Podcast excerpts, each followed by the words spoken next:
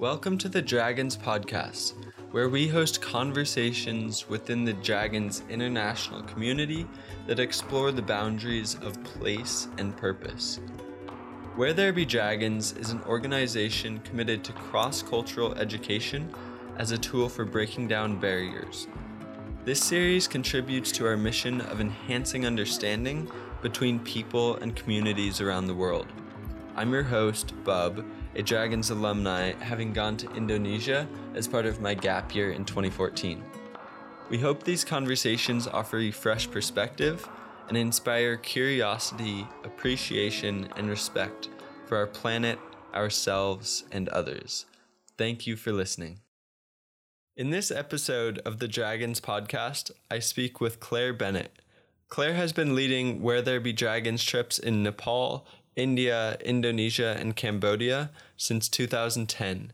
She recently wrote a book called Learning Service The Essential Guide to Volunteering Abroad, which we will dive into in our conversation. Well, thanks for joining me, Claire. I'm so delighted. And just to jump right in, what is important for us to know about you? well, um, maybe that I live in Kathmandu, Nepal, um, and that I have lived there for the last nine years. And before that, I had nearly three years in Cambodia. So I've lived in Asia for a lot of my life. Um, I have a background of working in development, which basically means working for NGOs and being involved in social change internationally. Um, and I co founded an NGO in Nepal as well. Um, but these days, I do a lot more work in global education and educational travel. Um, I I am British. I was born in the UK, which explains my accent. Um, and probably because of that, I drink an inordinate amount of tea. Um, and I drink it without milk these days because for about four years now, I've I've been vegan. Ah. Um, and I am the co-founder of an advocacy movement called Learning Service and the author of a book called Learning Service The Essential Guide to Volunteer Travel, which I think is something that we're going to talk about a lot more yes. in this conversation. yeah, totally. And wait to jump in, just a brief question.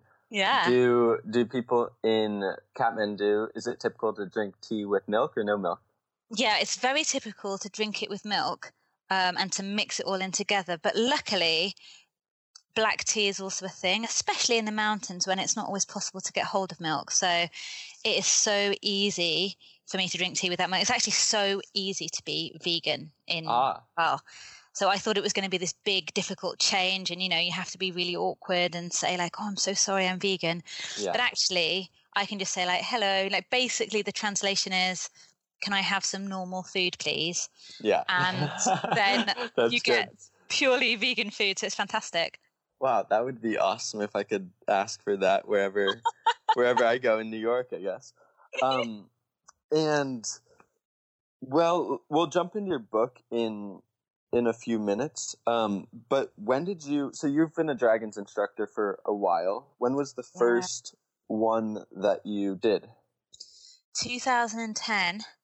Um, I actually started unusually on the the educator program. So I have a bit of a background of working in education and I was a teacher trainer for global education in the UK.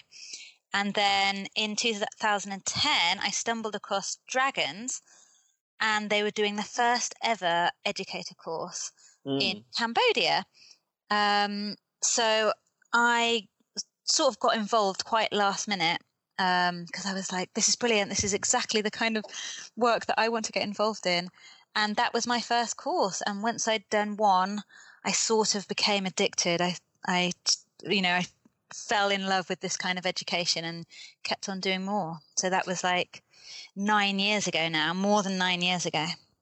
What do you What do you think was the most attractive or addictive part of the Dragons courses that you're instructing? so, um, like I said, my background is both in development, so, you know, doing things overseas to try and improve people's lives, yeah. and in education.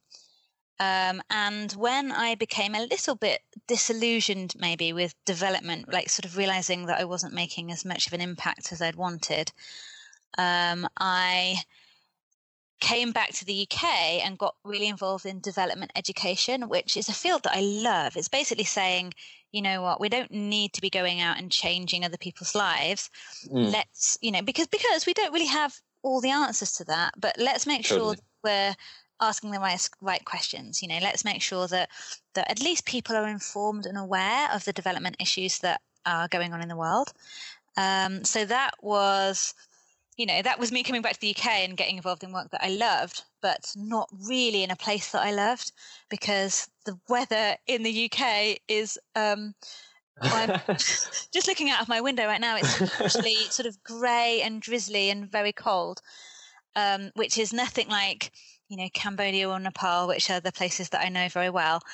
Um, so when I found that there was a way to combine this passion that I'd found of development education um, and my love of young people and um, you know all the excitement that that brings with it and travel and being in these fantastic warm sunny climates it was just you know it was the perfect job for me basically and so i haven't really looked back. Very cool.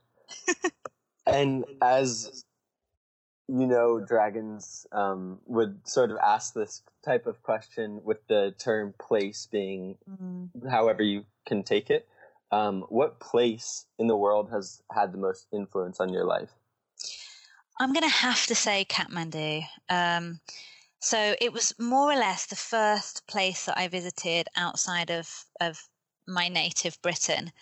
And I was a teenager when I first went there. And I I can only describe my experience as something akin to intoxication or hmm. something mm. that I often describe as magic. Um, it was like realizing that everything I had thought to be true up until that point had just been proven wrong, and that Kathmandu was teaching me truths that I was going to take with me throughout my life. Um, and that's really why I've I've come back to it again and again, and you know settled there you know, I'm I'm just really taken with the way in which Kathmandu can can blend the ancient and the modern.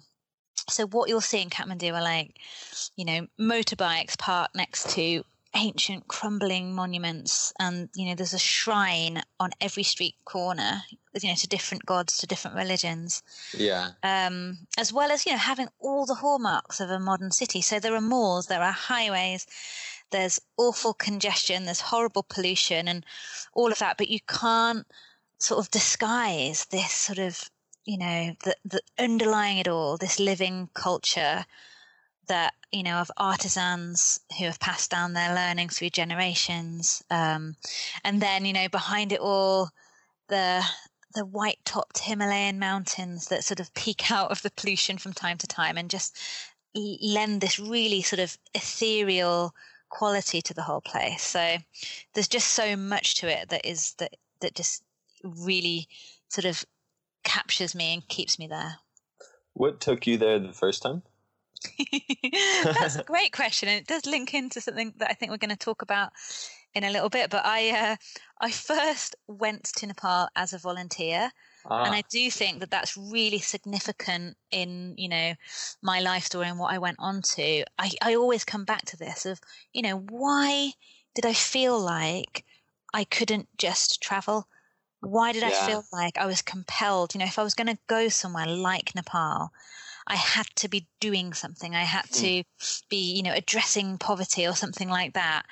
Um, and I think that is a, a draw that a lot of people feel. And I've been exploring that and sort of unpacking it. And, you know, that's why I've done so much later work looking at, you know, the, the sort of the whole field of volunteering and especially, you know, volunteering whilst traveling. I know that Learning Service, your book touches on this. Mm-hmm. Um, mm. But first, can you tell me what voluntourism is and why do you think there is a case for rethinking it? Yeah, that is that's a great question. Um, because voluntourism is quite a new word, and it's I think it's really widely used now in the media. but it also doesn't really have a fixed definition. So, at, at its most basic, voluntourism is the combination of, of two words like volunteer yeah. and tourism. And those two words are things that previously uh, have been considered to be quite separate from each other. Um, you know, international volunteering has been around for a while, but that used to be something that you would have to give up a significant period of your time for. And, you know, you'd have to join a long term sponsored program like the Peace Corps. Yeah. And it's only really been in the last couple of decades where the idea of doing something to help during your vacation, you know, and your vacation time might be pretty short, like one or two weeks. And that idea yeah. has really come into being. So voluntourism can really be anything from spending, you know, a few weeks to a few months of your time abroad purely focused on volunteering to, you know, going on holiday and having a few hours maybe of, you know, tagged on where you might do something that is contributing like, you know, planting a tree or visiting a children's center or something like that you know, uh, you know, accompanying most of your time, which will be like sightseeing or you know, landing yeah. on the beach. Yeah, and just to reiterate that question, mm. why do you mm. think there's a case for rethinking it, or yeah, um, what does that look like? So I think you know the main case for rethinking it is that because it's really sort of you know boomed in recent years. Um, it has this reputation for being so easy. So people you know look at all this this marketing materials of like oh look i can book it in the same way as i can you know book any kind of travel package and you know it looks so fabulous like oh i can go on vacation and i can help vulnerable people or you know like yeah. serve animals or whatever it is and that's amazing and yet you know if to put it really starkly that is not true you know as i think you know a lot of us that that work on dragons programs know mm-hmm. social change is really complex. Yeah. Uh, and it isn't something you can just do on vacation. So, um, you know, that was that's one side of it, and then the other side um, is really from spending a lot of time um, living and working overseas and working in, you know, the fields of development and kind of long term change. To see that a lot of these short term programs are actually doing damage to the very causes that they're sort of purporting to help. And, um, you know, that is exactly the opposite of the intentions of most of the people that are attracted to do these programs. And so th- that was really a lot of the things that were sort of, um, sort of, you know, all coming oh, together. yeah, yeah, sort of alarms to realize that change yeah. could be made differently. Absolutely. And whether it's your book or other projects, what kind of advocacy have you done in terms of rethinking volunteerism? Um, so we started off about it was about 10 years ago really trying to raise awareness of it started really around a particular issue which was the issue of orphanage tourism mm-hmm. um, which is something that when i was living in cambodia was a really um, we started to see it really starkly that um, you know, volunteers would come and and you know do something that sounds you know at first glance like really lovely like offering some love to kids that need it vulnerable children. And in reality um you know for vulnerable children to make short-term attachments is extremely damaging.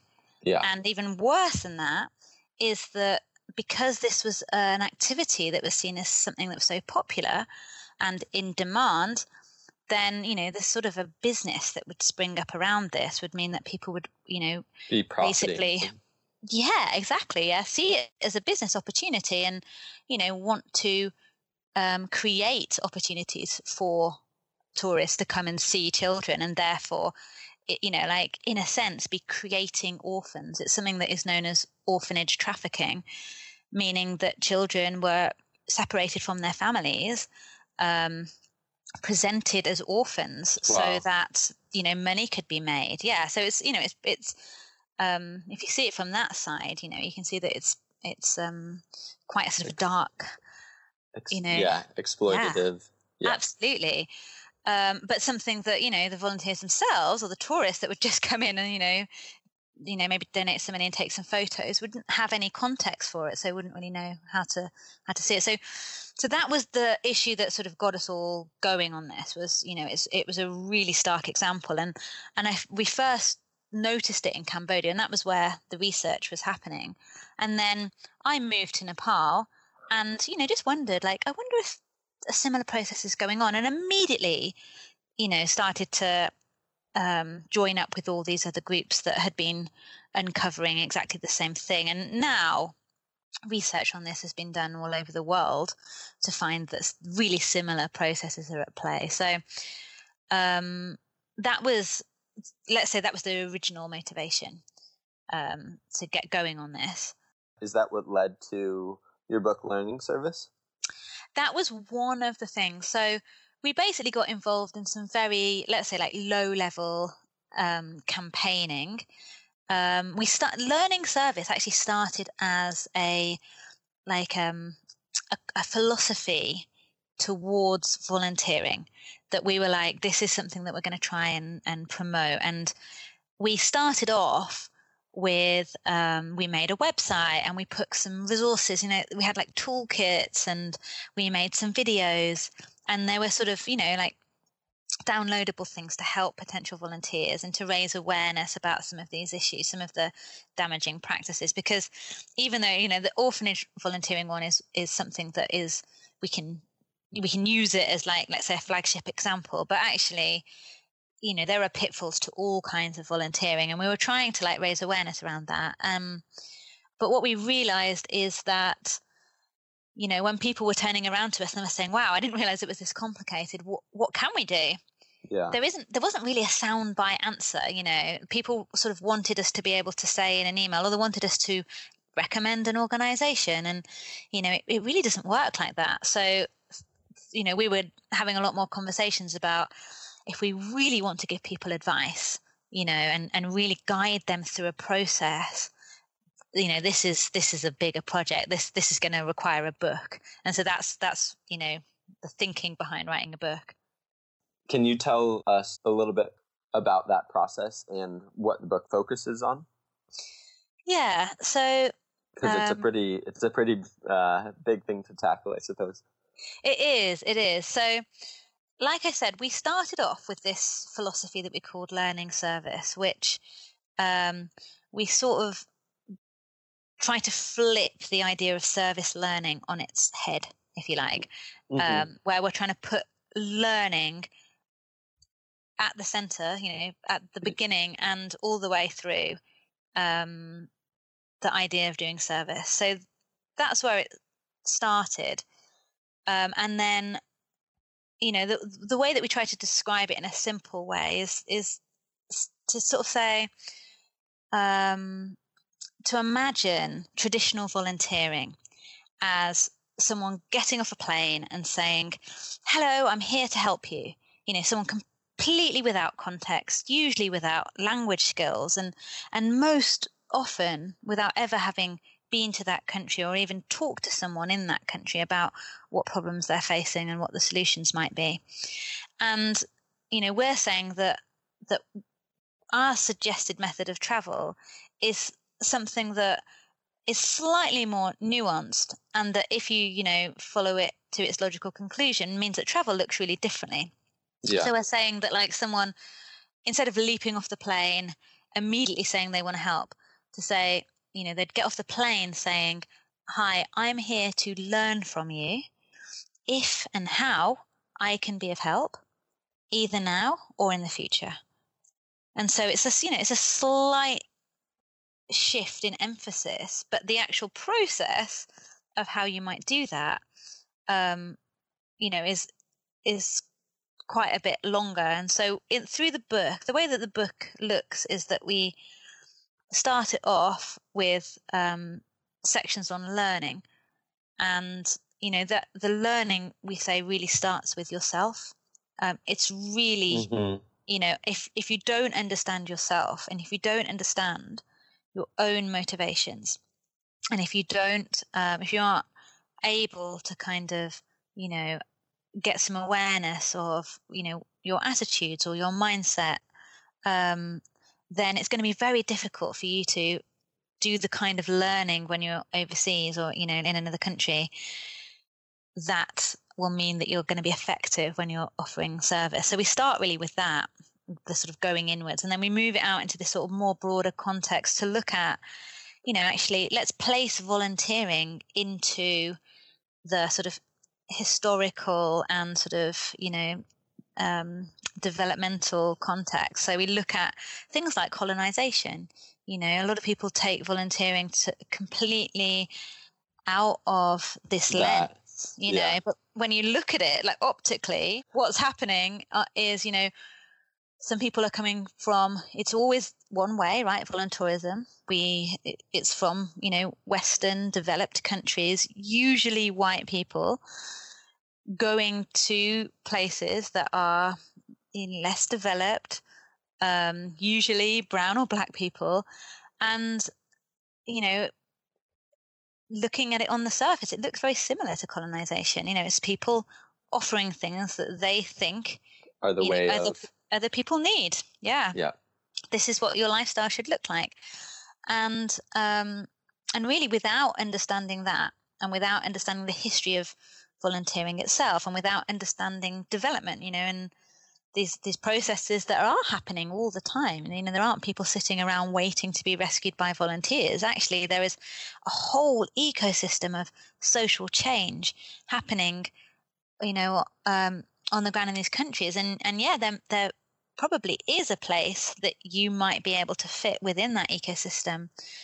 Um, but you have to view it like that, right? Rather than, hey, it's all right, I'm here now, I'm coming yeah. in, I'll build you the well. Which you know, yeah, it sounds funny, but like that's the way it that these opportunities yeah. are marketed. You know, there's a whole um, there's whole companies that are set up in order to provide these kind of tick box experiences um, that make you feel good about yourself um, without really having the evidence to back up that they're really contributing to long term change. people that are yeah. um, um, volunteering right now, uh, you know, how do they change their minds or how do they become intrigued about your book and why? Right. Well, I mean, there's a whole load of different sort of entry points, let's say. So, you know, it can happen that people are just thinking about these issues or have come mm-hmm. across, you know, some some ideas that have sparked, you know, they sort of thought that maybe volunteerism isn't all it's cracked up to be, or maybe it's a little bit problematic.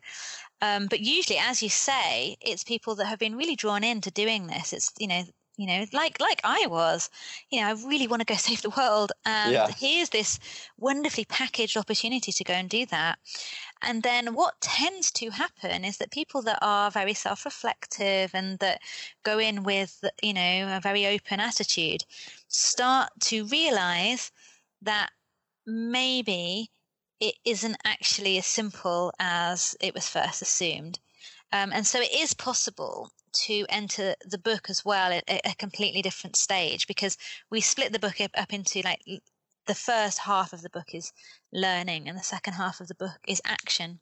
Mm. And so the second half of the book is really all about like what kind of action can you take in order to, you know, be effective at whatever goals it is that you've set out to do and like and so um if there are people that are you know they're already sort of in placement and they're like, oh, you know, I'm, I feel like I'm not doing this as well as I could be, then there's, you know, all of this sort of, mainly they're sort of questions and pointers you know it's not like we don't really have a formula for how yeah. you do it but we we do say like this is these are the kind of things you need to be aware of here are the kind of questions you need to ask um, and guide you through a process so that you can you know at least move towards ensuring that you're being effective and, and also that you're not contributing to things like corruption or, you know, doing projects that ultimately might go against your values, which, you know, it can be hard to tell that in advance when you're just sort of booking a trip.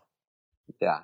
And it, it seems like what you're saying is people often have a good intention whenever they're volunteering or volunteering Um, and if they continue with those good intentions, maybe they'll, you know, keep searching for for better ways of doing yeah, uh, absolutely. Yeah. Absolutely. And I think, you know, one one of the other things that we noticed when we were first looking into, you know, developing the idea of learning service and first noticing the harms that were caused by some forms of volunteerism um, was really that there was a harm to the volunteers themselves when they they went on a sort of poorly planned volunteerism project that they would often come out of that that situation completely disempowered, right? So either they would just be overwhelmed by poverty or um, you know or the yeah. you know the, the, failure of being set up to do something and realizing that you can't really um, and that, that that would would have an impact in terms of them not really wanting to engage in this in the future um, and then the other side of that is what we call, you know, like savior savior complex, is when actually people think, yeah, I've think, done a great job. Wow. you know, right? I've you know I've built that wall of the school or whatever. That's my contribution to development in Africa. I'm going to go home and just continue with my life however it was before, you know, and I won't need to feel guilty or self reflective or analyze, you know, my lifestyle and how that is contributing to these global systems you know i'll just go go home and forget all about it. And all of these things you know they're really damaging because what we want is to capture this let's say this like youthful idealism that tends to fuel volunteerism experiences and sort of channel that into something that is more meaningful and more long term and ultimately more impactful yeah and I I am sort of caught back when you were talking about the savior complex, and mm. I remember when I was probably like nine or something. My family took me on. I don't know if you've heard of YWAM, but it no. was like uh, I think it was Youth with a Mission, and it was like mm. getting basically yeah white people going to another con- a country that we decided needed help, and we basically built homes um, and like intruded on their community and just started building homes. And I mean, yeah, like when I was nine, I was like, yeah, that's you know, like I did something good, and like um, that, uh, like it felt good. Yeah, but of then, course. yeah, and and so like I can totally understand how so many people just do that and keep doing that. But right. then also, even thinking back now to when I was nine and like I was playing with the local kids, that was probably the most understanding part of that program that we right. were when we weren't like quote unquote trying to help them we were spending time with them and i think that kind of translates back to what you were talking about about asking the right questions and spending time with the locals to really understand right. each other so yeah. So in learning service, we talk about the kind of relationships that are inadvertently created when you come in self identifying as a volunteer or as a helper. And you basically putting yourself in a position of superiority and saying, like, you know, I'm helping you and you are the recipient, and which is often a passive role. And, you know, you basically just receive what I'm there to offer you. Um, and it's a it's a power dynamic that is created. And and actually what we're saying is that the you know actually to really ha, you know being with a chance of doing something that is actually helpful you need to create a more horizontal relationship which is more of an exchange. And you actually need to recognize that the people that are the experts in these scenarios are always going to be the people that have lived through it and so if you come in and and you know with the humility of saying, hey, you know what, I actually just don't know what it's like to be in your shoes, but I'd like to learn about it because I'm committed to you know joining you in solidarity and seeing if there is something that we can do together that is led by your lived experience you know and that's a really different way of approaching a problem. Um, yes I also just want to say, by the way, just when you were saying about, you know, doing a project where you go in and just build people homes, we have a, a brilliant blog on the Learning Service website. Um, one of the things that I do now is um, interview people who have been on the other side of volunteer programs. Wow! All right. um, it's it's so fascinating. So people that have grown up with volunteers, you know, coming into their schools to help them or that kind of thing, and just sort of say, you know, what was it like? And usually oh, the answer you get, it's yeah, it's it's so okay. interesting. Usually what you get is people saying things like, "Oh, it was it was kind of bizarre," you know. um, but one of the blogs that we have, it's called. Um, so You Want to Build Me a House. And it's from a friend of mine who lives in Cambodia. And he tells all these stories about these volunteer projects that, you know, from you know you can you know exactly how they've been marketed and how the people that are doing it uh, think about it and it sounds exactly like your experience when you were nine yeah um you know they think how wonderful we're building people in poverty that couldn't otherwise build themselves houses and you know and actually one of the stories that he tells is someone who was fairly wealthy in the community, um, and he just got married and he moved out of his big fancy house in the town into a wooden house in the suburbs, um, thinking that he might sort of, you know, later do it up and all of this. And actually, he was the owner of a construction company. Um, and then a group of volunteers turn up in the village and they find him just living in this wooden house and they're like, "Oh, you know, can we build you a house?" And this is someone who A is very rich and B is like yeah. in the construction wow. trade. And he was like, "Well, I suppose if you're going to do it for free, then sure." Yeah. And so they all like come in and build him a house, and he just sits around instead oh of doing gosh. anything. And but the whole thing is it's I mean it's sort of a comedy if it wasn't Serious, yeah. also such a travesty and such a misfiring of you know useful resources. Um but yeah. I, I would love to continue on but right. we are a bit limited on time. Oh, before I, I jump into two more questions can you tell us where we can find your book and where we can learn more about it Yes, absolutely. So maybe the easiest way for people to go and find it is um, on our website. So we have a website which is learning service, all one word, dot info, I N F O. Um, and there you can find a link to uh, get hold of the book, but you can also find all of our other resources. So we have toolkits and videos and a blog, which, you know, um, we, we're updating the blog all the time. And then all of our social media and everything is there as well. So that's probably the best place to head. Okay, sweet. I'm excited to jump in and read the book for sure. Um, sort of going down a different path, but mm. can you tell me about the most memorable person you've encountered during your travels and how they impressed you? so I have met so many inspiring people during my time in other countries. I feel like I meet them all the time. Um, but since publishing the Learning Service book, um, one person that really stands out is a friend of mine who I actually interviewed for the Learning Service blog. Um, who his name is Sushil Babu Chetri, um, and he is a Nepali person who grew up on the streets as a child um, in Kathmandu, and then he was put into an orphanage that was extremely abusive. And he has the most incredible life story. Um, and when I interviewed him, he told me all these things about how not, he didn't only just manage to escape this situation himself, but when he did that, he brought with him all of the children that were mm. trapped in hmm. this orphanage.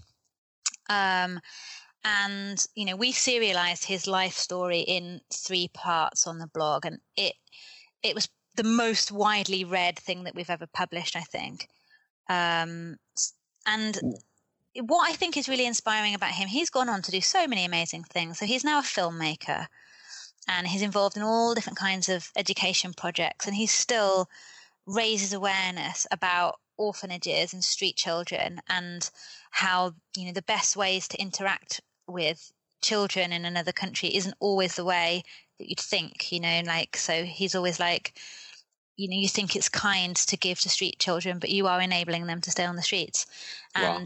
you think it's nice to go and volunteer at an orphanage, but you are supporting a system of care that is damaging for children. Um, and so he does all of this this stuff with um, he's in the tourist area of Kathmandu, you know, trying to raise awareness.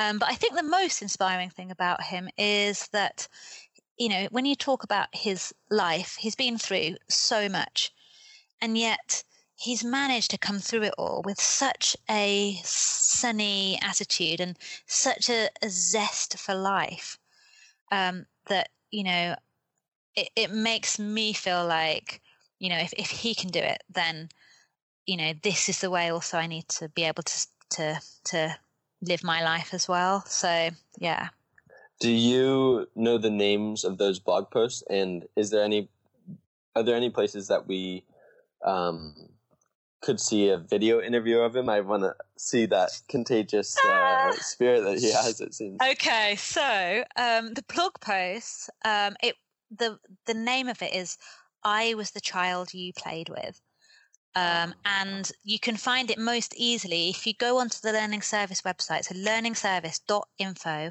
forward slash blog and then all the blog posts are there. So if you look for the ones that are called "I was the child you played with," yeah, a life on the streets and in an orphanage, part one, part two, part three. So that's all the the written stuff, and then for video stuff, um, he has made a lot of films himself. I'm trying to think if there are any that feature him. The one that I would actually recommend hasn't yet been released, but it will be coming in the next couple of months because okay. we made a joint video for learning service actually. Um, he likes doing really controversial video projects, so we made a video that is called um, it's called "Watch this video to save a child." Wow. yeah, so you can you can sort of maybe guess where that is going, and it's um it's a satire, but it does have um it has Sushil in it a little bit, and then some of our friends who are actors. Um, so you can watch out for that one. okay, for sure. And one last question before you go is when you think of someone who is living with purpose, who is the first person that comes to mind? so the first person that comes to mind is probably someone that that lots of people think of when when you say that. So I'm I always think of Greta Thunberg and how mm. you know, but I imagine that that you know she's she's pretty much um, there's a lot of people that are wanting to talk to her right now. So, you know, if you're not able to get hold of her, the other person that is sort of linked to her, when I think of her, um, is someone who I actually was hanging out with last week. So, Rich Brown is a previous dragons instructor who um, was working in Guatemala and um, he's now recently moved back to Washington D.C. And I was there for the first time last week um, on on on the road doing a book tour and talking at conferences, and I met up with Rich and. Um, over a cup of tea, he was telling me about all the projects that he's um, involved in, and he has recently um, started to participate in Extinction Rebellion, which is something that was inspired by Greta and all of these wonderful young people that are, you know, finally shaking things up and trying to hold adults to account. Um, so I think that Rich would be a wonderful person to talk to, and I also um, think that um, anyone that's involved in Extinction Rebellion um, is also someone that is you know that is actually doing things quite differently right now and that you know people that are living with purpose. So i'm sure you'll be able to like catch up with uh, some of these people. I think that's a great idea. So um, right thank you so much for that and i hope those come to fruition of some sort um, maybe conversations with those inspiring people so yeah thank you so much for your time today claire Oh, and thank you too. It's been so lovely to have a little chat. We'd love to know what you thought of this episode. Dragons Podcast is new and will certainly evolve. Please send us an email with your feedback to podcastdragons at gmail.com. And if you liked this episode, please share it. You can also subscribe at Apple Podcasts or your favorite listening app so you never miss an episode. In the next episode of the Dragons podcast, I talk with Rich Brown, a Dragons course director and multimedia journalist who has covered political activism and migration in Central America for over five years. It's already live if you want to give it a listen.